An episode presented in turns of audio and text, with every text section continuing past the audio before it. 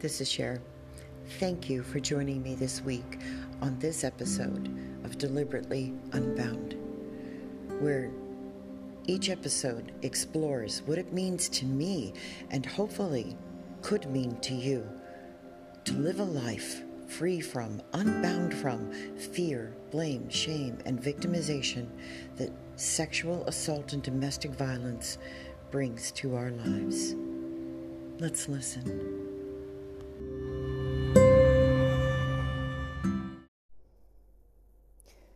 Motives are never as simple as we believe, no matter our backstory, how old, or who we are.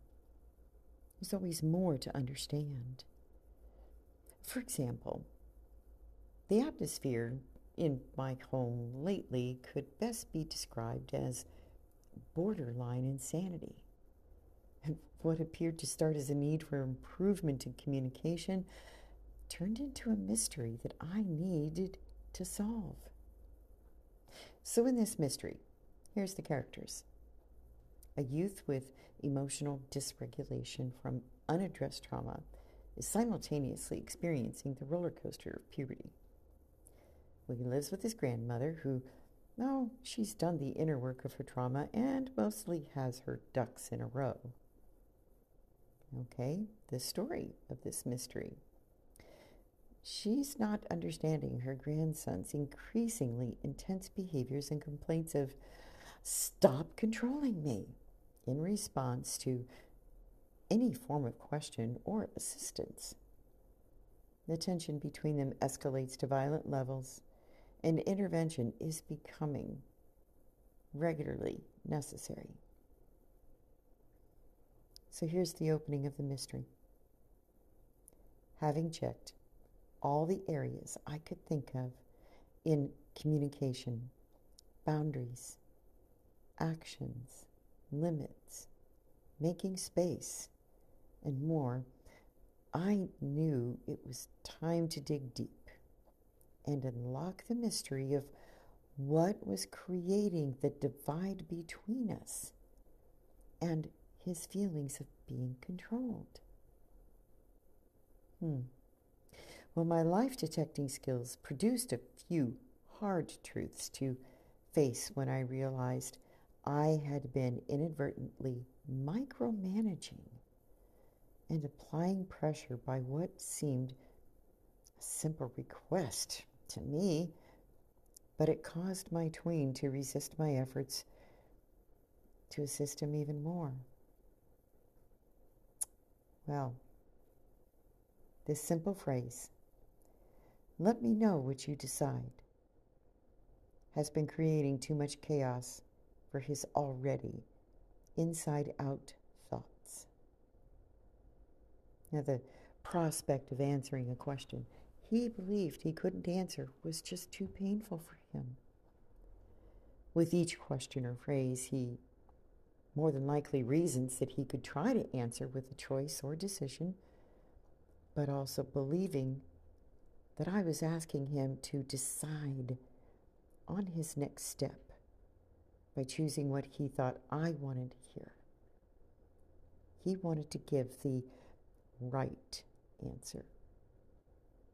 My challenge was focusing on what I wanted for him, not what was best for him.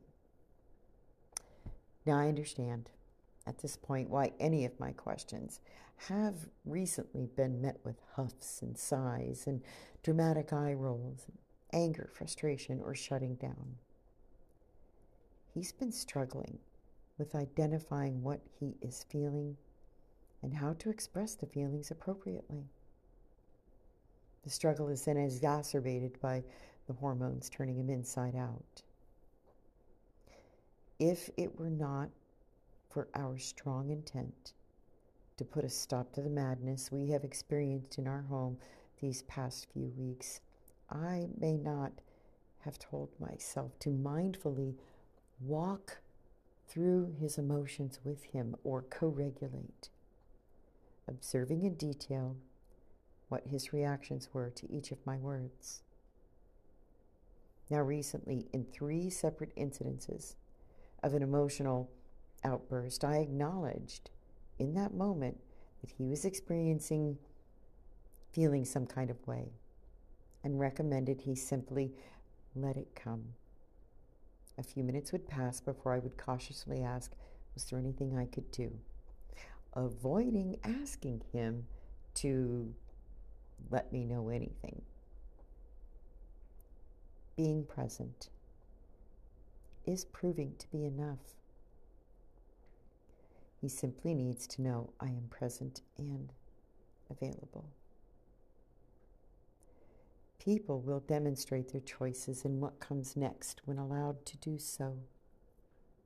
In time, survivors who struggle with self expression or communication will demonstrate their executive function skills when internal safety is met, which makes room for empowerment to use their skills and problem solving.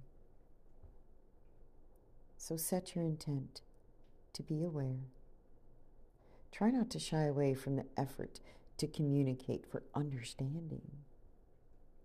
Because there's always more to any situation. We only need to be willing to see it through to resolution.